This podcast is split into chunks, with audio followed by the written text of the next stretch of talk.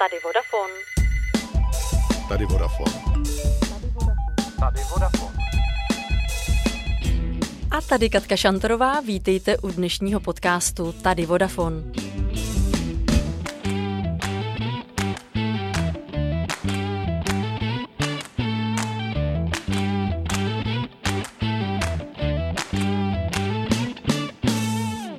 Jaká osobnost se vám vybaví, když vyslovím slovo právník?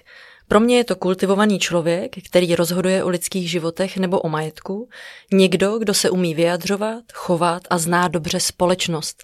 Jednoho takového člověka znám a je mým dnešním hostem Jan Klouda, viceprezident pro právní záležitosti, řízení rizik a korporátní bezpečnost ve Vodafonu. Ahoj Honzo. Ahoj Káťo. Co říkáš na ten můj úvod? Vidíš se takhle? A ještě mi řekni, co vlastně tedy pro tebe znamená slovo právo? Tak já musím přiznat, že takhle ze široka mi asi mojí profesi nikdy nikdo nepopsal a mně se to hrozně líbí, protože opravdu ta práce, kterou ve Vodafonu dělám a kam vlastně postupně se moje práce ve Vodafonu posunula, tak je taková hodně barevná, ne úplně přesně ohraničená a zasahuje do spousty činností, ty, které ty si tam popsala které se týkají majetku lidí a i třeba bezpečnosti Vodafonu. A je to taková oblast, kterou vlastně ve Vodafonu všichni potřebují a i když třeba na první pohled to nevidí, tak ve finále, ať už se jedná o nějaký problém nebo vymyslet, jak udělat něco, čím lépe napadnout naší konkurenci, tak nakonec stejně skončí u, u právníků nebo nakonec i u třeba kolegů z vyšetřování, aby se s náma poradili, co, co nejlíp udělat. A když se ptala, co je to právo, tak um, tenhle ten podcast, jestli se dobře pamatuju, má stopáž někde mezi 20-30 minutami. Kdybychom měli 20 až 30 hodin, tak uh, možná by nám to vystačilo. Ale právo je pro mě asi nejvíc je to osud, bych řekl, životní, protože mm, už přes 100 let vlastně v naší rodině právo je profese, která, nechci říkat, že se přímo dědila uh, z otce na syna, ale je to profese, která tam uh, poměrně hojně byla zastoupená. A já jsem vždycky právo chtěl strašně studovat. Takže vlastně už od gymnázia jsem se těšil, že budu ten strašně slavný advokát a, a budu prostě vyhrávat ty velký soudy um, a, a že prostě v televizi budu říkat ty velký moudra.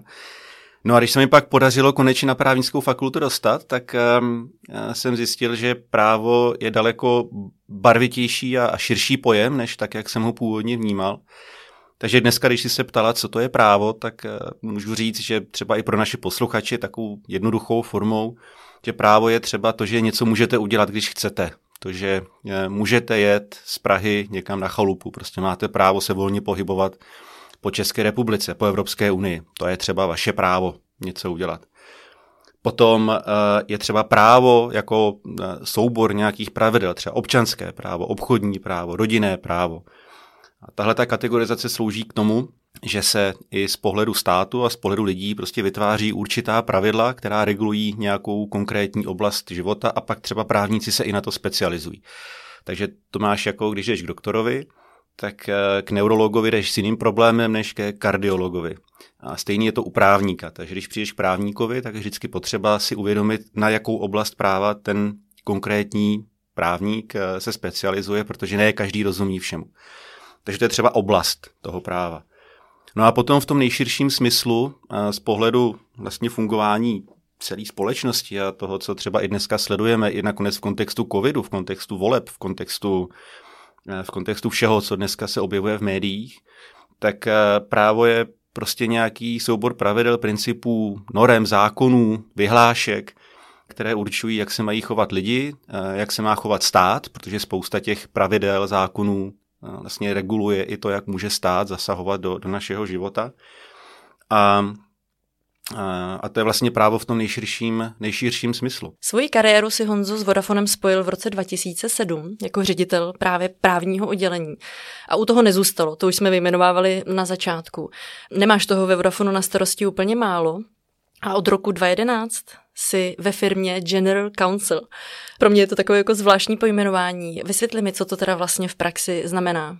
Je to pojem, který eh, vlastně není původem úplně český, přichází k nám ze zahraničí, je to pojem, který se používá v anglosaském právním prostředí a znamená to něco víc než jenom právník. Je to kombinace hlavního právníka společnosti s nějakou, řekněme, trochu širší, širší funkci takového obecného rádce i v oblastech, které nejsou čistě právní, ale třeba souvisí se směřováním společnosti, s rozhodnutími o eh, reputačních otázkách, o nějakých strategických otázkách, které ta konkrétní firma má. Takže je to vlastně role, která jako základ má to právo, ale už se používá v situaci, kdy ten někdo, kdo tuhle roli má, je natolik seniorní, zkušený, jak v tom konkrétním třeba odvětví, tak i v té právní profesi, že je schopen být i takovým všeobecným rádcem, generálnímu řediteli, kolegům z managementu a podobně. Tak to je hodně zajímavé, že radíš třeba i našemu generálnímu řediteli. Řekni mi třeba v čem nebo s čím? Tak eh, těch otázek, eh, ve kterých eh, se s Petrem bavíme, je celá řada. Jsou to věci, které souvisí jednak s obecnými věcmi, které se týkají právního fungování firmy, kde je spousta problémů, které se týkají poskytování našich služeb, vztahů s regulátorem, toho, jestli nám hrozí nějaké riziko v oblasti práva, našich soudních sporů, to, jestli jít do nějakého soudního sporu, nebo jestli je lepší uzavřít nějakou dohodu s naším obchodním partnerem, abychom nemuseli se soudit.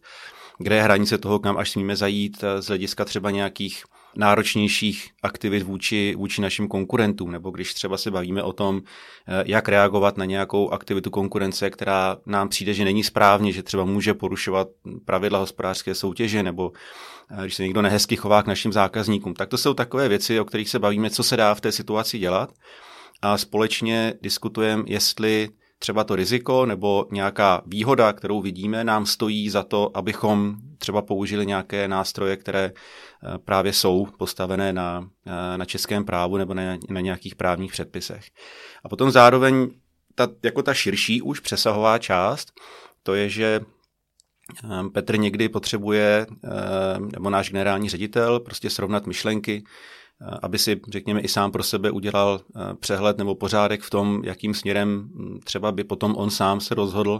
Takže některé věci diskutujeme, takže on se mě třeba zeptá na můj názor, co já bych v té situaci dělal, a on se třeba potom podle toho rozhodne, nebo to zohlední ve svém rozhodnutí, nebo zjistí, že ten jeho původní pohled byl vlastně správný a jiná rozumná cesta není. Takže, takže tak, ale v každém případě samozřejmě ten, kdo rozhoduje, tak je Petr jako generální ředitel a buď sám nebo ve spojení s našimi dalšími kolegy z našeho výkonného výboru. Takže je to taková, řekněme, kombinace opravdu rad, eh, konzultace a třeba zrcadla i pro některé nápady, které ve firmě máme. Honzo, ty jsi zmiňoval na začátku, že už jsi na gymnáziu chtěl být advokátem. A já si myslím, že někteří lidé nemají úplně jasno v rozdílech mezi právníkem, advokátem a třeba notářem. Eh, můžeš nám to stručně vysvětlit? Moc rád. Ten rozdíl je docela zásadní a souhlasím s tím, že na první pohled není vidět. Tak eh, když eh, absolvujete právnickou fakultu úspěšně, což je pětileté studium, máte titul magistr, a můžete praktikovat právo. To znamená nechat se zaměstnat jako právník. Třeba v korporaci, jako je, jako je Vodafone.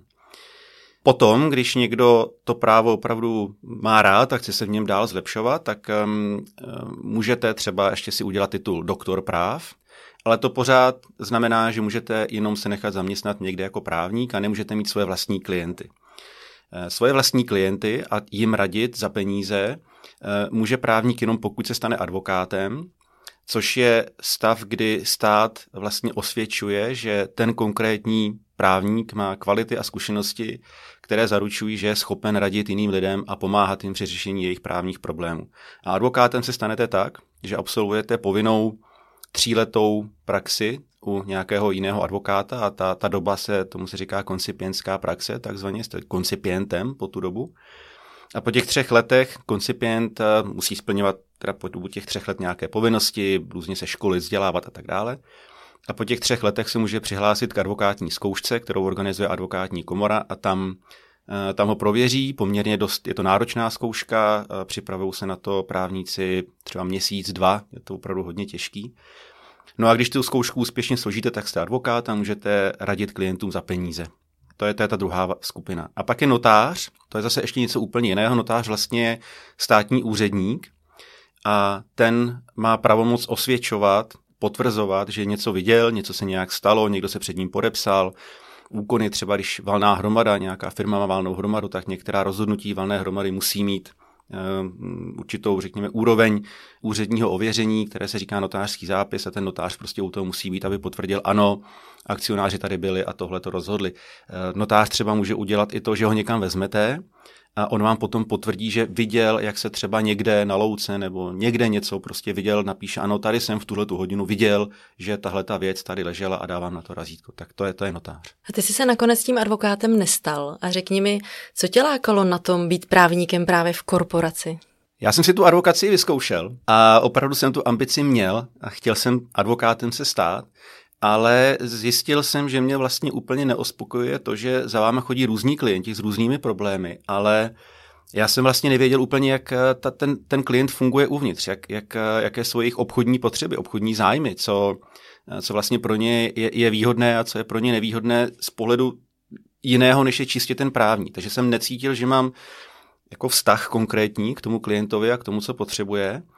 A tak jsem se rozhodl, že budu pracovat jako korporátní právník, jako firmní právník a, mm, a to se mi zalíbilo, protože tam já vlastně vidím, co se v té firmě děje, známý, znám ty lidi tam a jsem schopen právě radit i jiných než těch právních věcech, protože už vím, jak ta firma funguje, co potřebuje. Takže pro mě je to vlastně zábavnější a pestřejší a byla to pro mě asi dobrá volba. Ty jsi i mimo Vodafone velmi aktivní a angažovaný. Děláš dost věcí navíc a my se k ním určitě ještě dneska dostaneme. A říkal si mi, že to všechno děláš hlavně proto, že tě to baví a naplňuje. A já jsem nedávno v jedné eh, hezké knížce od Robina S. Sharmy, což je kanadský spisovatel, světová špička v oblasti leadershipu, četla takovou chytrou myšlenku, že vůdcovství začíná tam, anebo tehdy, když začneš dělat něco navíc, eh, nad rámec svých povinností. Zkrátka, když předčíš veškerá očekávání. Já tě jako lídra vnímám a krásně mi to zapadá. Dává ti to taky smysl? Určitě dává a z několika důvodů. Za prvé, ano, máš pravdu, dělám toho hodně i mimo, mimo práci a máš pravdu i v tom, že je to proto, že mě to baví. A myslím si, že ten rozměr toho lídra, jak si, jak si říkala, někoho, kdo, kdo překonává očekávání a kdo dělá víc, pramení i z toho, že já díky tomu, že dělám i jiné věci než jenom práci pro Vodafone, tak eh, se učím spoustu nových věcí. Takže já vidím, jak se dělají věci jinde. Já se dostanu k novým informacím, mám možnost si ověřovat věci, které dělám ve Vodafonu i, i jinde. Že třeba řada těch činností, které si zmiňovala, spočívají v tom, že někde přednáším nebo um, učím lidi, co to třeba je uh, práce o firmní právní záležitosti, nebo jak zajistit, že firma dodržuje pravidla, jak se řídí ve firmě rizika.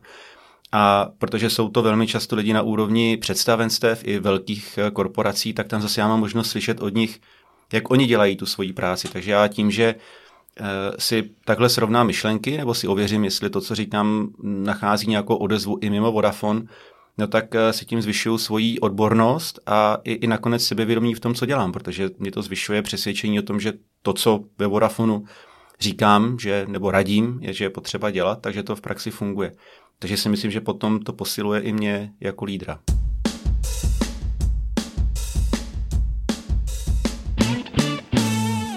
Jsi v asociaci kritické infrastruktury, v několika akademických radách, přednášíš na VŠE, kde si teda mimochodem i děláš doktorát. Řekni mi, jak to všechno stíháš, Honzo. Špatně, Katko, opravdu špatně. A znamená to, že dělám věci po večerech, po víkendech, eh, často o dovolených, takže je to určitě náročné, je to náročné pro mě i nakonec eh, pro rodinu, protože samozřejmě čas, který bych jinak trávil s nima, tak, eh, tak trávím tady těmahle věcma.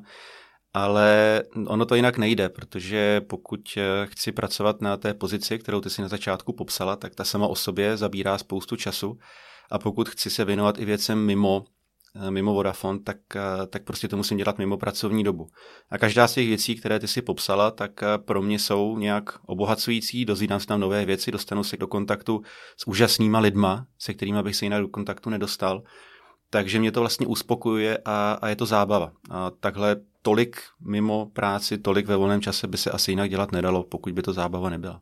Já bych se dnes ale chtěla zastavit ještě u jednoho, možná až trochu zvláštního slova, které tebe doslova dostalo a kterému se hodně věnuješ. Je o něm slyšet v médiích i ve velkých korporacích a mám na mysli slovo compliance.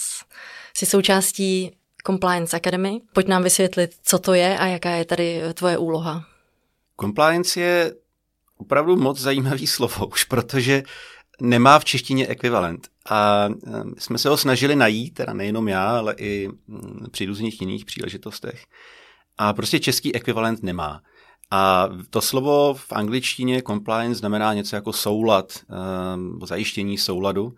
A skutečně i v praxi to znamená uh, zajištění souladu se zákony, s pravidly, s nějakými etickými normami, s principy, čili vlastně je to soubor nějakých nástrojů, postupů, kterými se snaží firmy dosáhnout toho, že dodržují zákony, svoje vnitřní pravidla, vnitřní předpisy, ale i třeba místní nějaké, jak jsem říkal, etické normy nebo, nebo, nebo pravidla. Když si vezmete, tak v různých koutech světa platí různá pravidla pro to, jestli smíte někoho pustit do dveří, je různý vztah eh, k mužům, ženám a podobně. Takže vlastně jsou to nejenom ty právní oblasti, ale vstupuje do toho i řada těchto, těch, řekněme, společenských norm, které je potřeba dodržovat. Takže compliance je dneska, řekněme, činnost, eh, kterou korporace nebo firmy Eh, zajišťují, že fungují v souladu s pravidly, která jsou pro ně relevantní, což můžou být buď to pravidla, která jim někdo vymyslel, jako jsou třeba zákony nebo regulační pravidla, anebo třeba i vnitřní, jako třeba jsou nějaká vnitřní pravidla, které si management ve společnosti sám určí. Takže i Vodafone má svoje compliance. No jejda, jejda. Vodafone má, má hodně v compliance. Eh, máme opravdu silnou mezinárodní compliance buňku, bych to uh, možná označil. A je to skvěle fungující mezinárodní skupina, kde je řada lidí, jak z Vodafone Group, tak vlastně ze všech poboček Vodafonu po celém světě. A věnujeme se tomu opravdu hodně, protože eh, je to, je to důležitá oblast. Kdybychom to nedělali dobře, tak eh, vlastně i třeba mm, naše vedení v Londýně by mohlo být osobně odpovědné za to, co děláme tady v Čechách. Takže kdyby nám compliance nefungovalo a v nějaké zemi Vodafonu by se třeba uplácelo nebo porušovala pravidla ochrany osobních údajů, tak ten náš management v Londýně který s tím nemá vůbec nic společného, by mohl být osobně odpovědný za to, že jsme tady v Čechách něco udělali špatně. Když jsem se připravovala na tenhle podcast, tak jsem zjistila, že jsi ještě předsedou výboru pro lidská práva a moderní technologie a našla jsem tam nějaké technologické desatoro. Řekneš nám o něm něco? Tak je pravda, že jsem, že jsem v tomhletom výboru a mám z toho velkou radost, protože je to vlastně způsob, jak do povědomí vlády dostat otázku, která je dneska velmi aktuální a to je, jaké dopady mají moderní technologie na, na lidský život a i třeba na právě, jak si říkala, ty základní lidská práva, to znamená, jak fungujeme ve společnosti. A to technologické desatero vzniklo před, jestli se nepletu, asi dvěma lety zhruba. A je to dokument, který jsme připravili pro zmocněnkyni pro lidská práva. A je to vlastně dokument, který se vyjadřuje k hlavním parametrům ambice české vlády digitalizovat českou společnost, eh, což eh, asi znáte možná pod hlavičkou strategie digitální Česko. Takže my jsme dali dohromady soubor takových deseti bodů, kterými by se měla vláda zabývat tak, aby eh, ta digitalizace nepřispěla k, k narušení rovnováhy v těch lidských právech a aby měla maximální pozitivní dopad. Takže to je naše technologické desatero. Honzo, nedávno se mi vyprávěl o Richardu Feynmanovi, což byl známý americký fyzik a vědec. Ne, že bychom byli fanatici do fyziky, ale řešili jsme jeho úžasnou schopnost vysvětlovat i složité věci velmi jednoduše a hravě. A Feynman byl známý tím, že se stále usmíval, i při vysvětlování svých diagramů a rovnic a také měl nadání převést každého, kdo se snažil převést jeho. Jeho radost z fyziky byla nakažlivá. A já mám, Honzo, pocit, že ty máš velmi podobné schopnosti, když mi něco vysvětluješ. A to i v případě, že se jedná o právo, protože upřímně to je pro mě úplně jiný vesmír a, a baví mě to od tebe. Inspiruje tě právě Richard? Vnímáš ho jako vzor? Určitě, já jsem si Richarda Feynmana zamiloval. A to na mnoha, mnoha úrovních. A já jsem se s ním seznámil při čtení jedné knížky, která se jmenuje To snad nemyslíte vážně. A to není knížka, kterou by on by psal, ale psali vlastně i lidi o něm, nebo s ním o něm. A je to přesně tak, jak ty si popsal, je to člověk, který se bavil svojí prací, byl to, byl to fyzik, byl nesmírně úspěšný, získal Nobelovu cenu, podílel se na, na projektu Manhattan, což bylo za druhé světové války projekt eh, vlastně vzniku nebo výroby atomové bomby.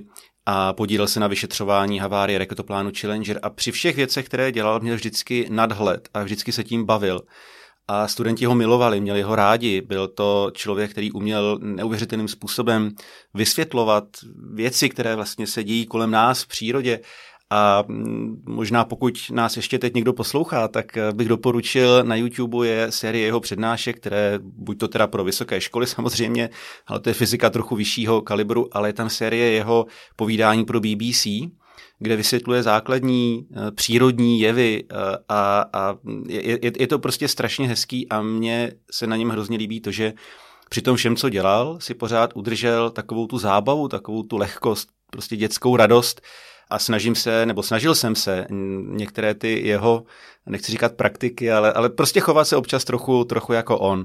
A řadu věcí, které právě v této knížce jsou, tak si, tak si pamatuju do dneška a rád se k té knížce vracím. Takže Uh, ano, inspiroval mě možná i trochu tím, že byl takový trochu drzejší, takže se nebál říkat lidem, co si myslí. A i když třeba to byli starší fyzici, matematici, tak se nebál s nimi diskutovat a říkat jim svůj vlastní názor.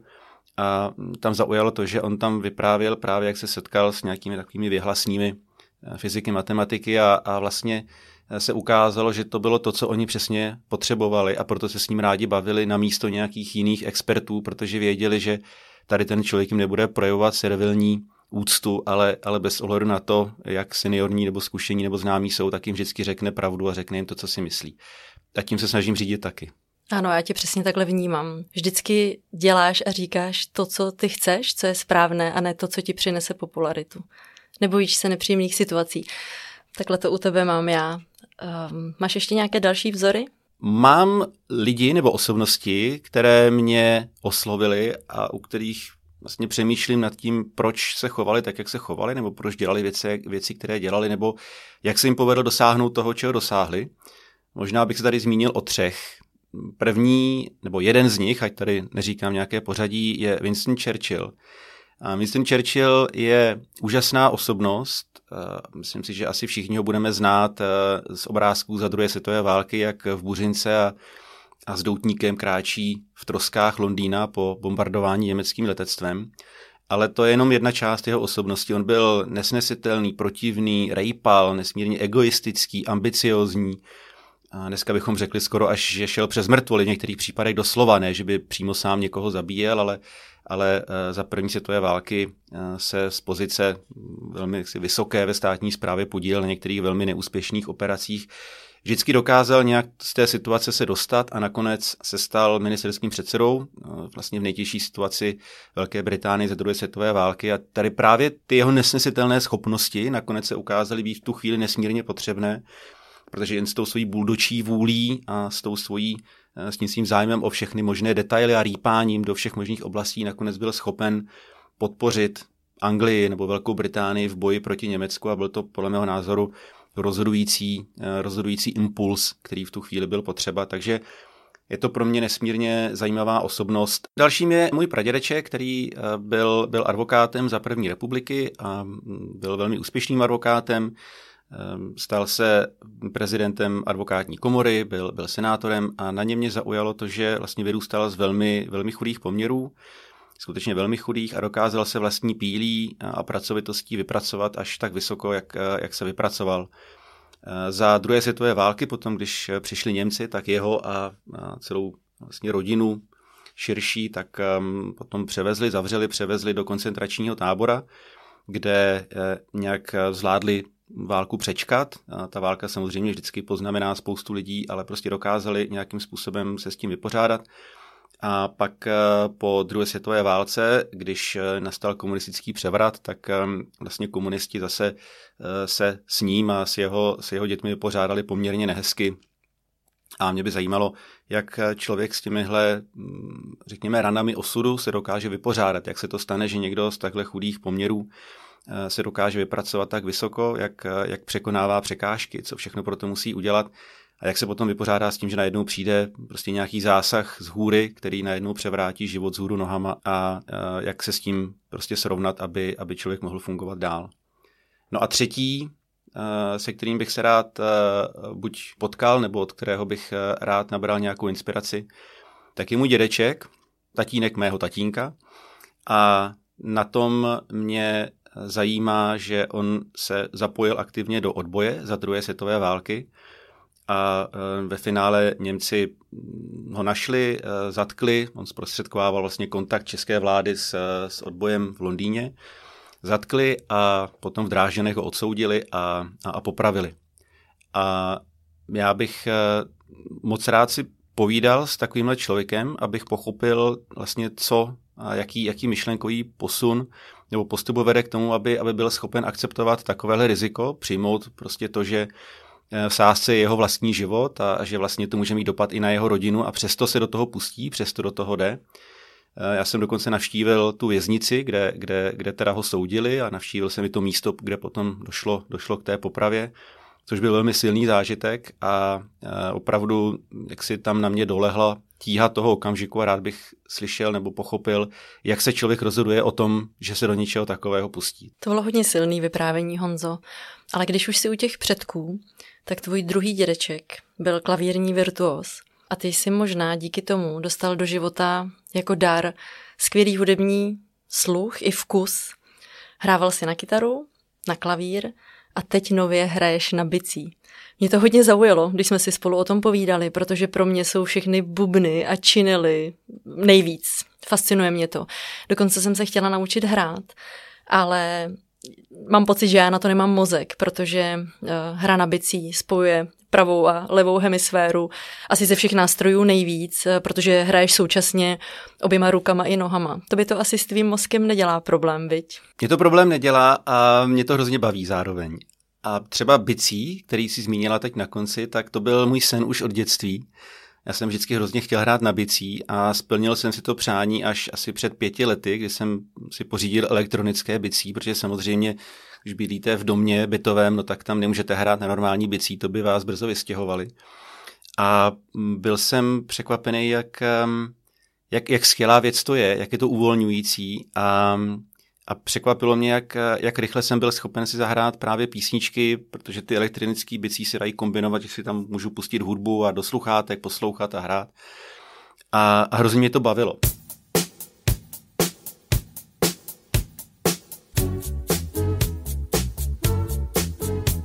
Jak si říkala právě s tím propojováním pravé a levé hemisféry, tak eh, mě úplně šokovalo, že když jsem začínal se učit na ty bicí nebo začínal na ně hrát, tak já jsem pak nemohl v noci vůbec usnout. Ten mozek byl tak, tak roz, roz, rozjetý, tak eh, vlastně roz, roz, rozpospojovaný, že, že mi nedovolil vůbec usnout. A eh, je to, je to úžasný, ty cvičení na bicí, opravdu, když pracujete na zvlášť s levou, s pravou částí těla, tak eh, je to, je to hrozně uspokojující a, a, a je, je, mně se to prostě hrozně líbí. Takže pro mě je to takový, takový potěšení.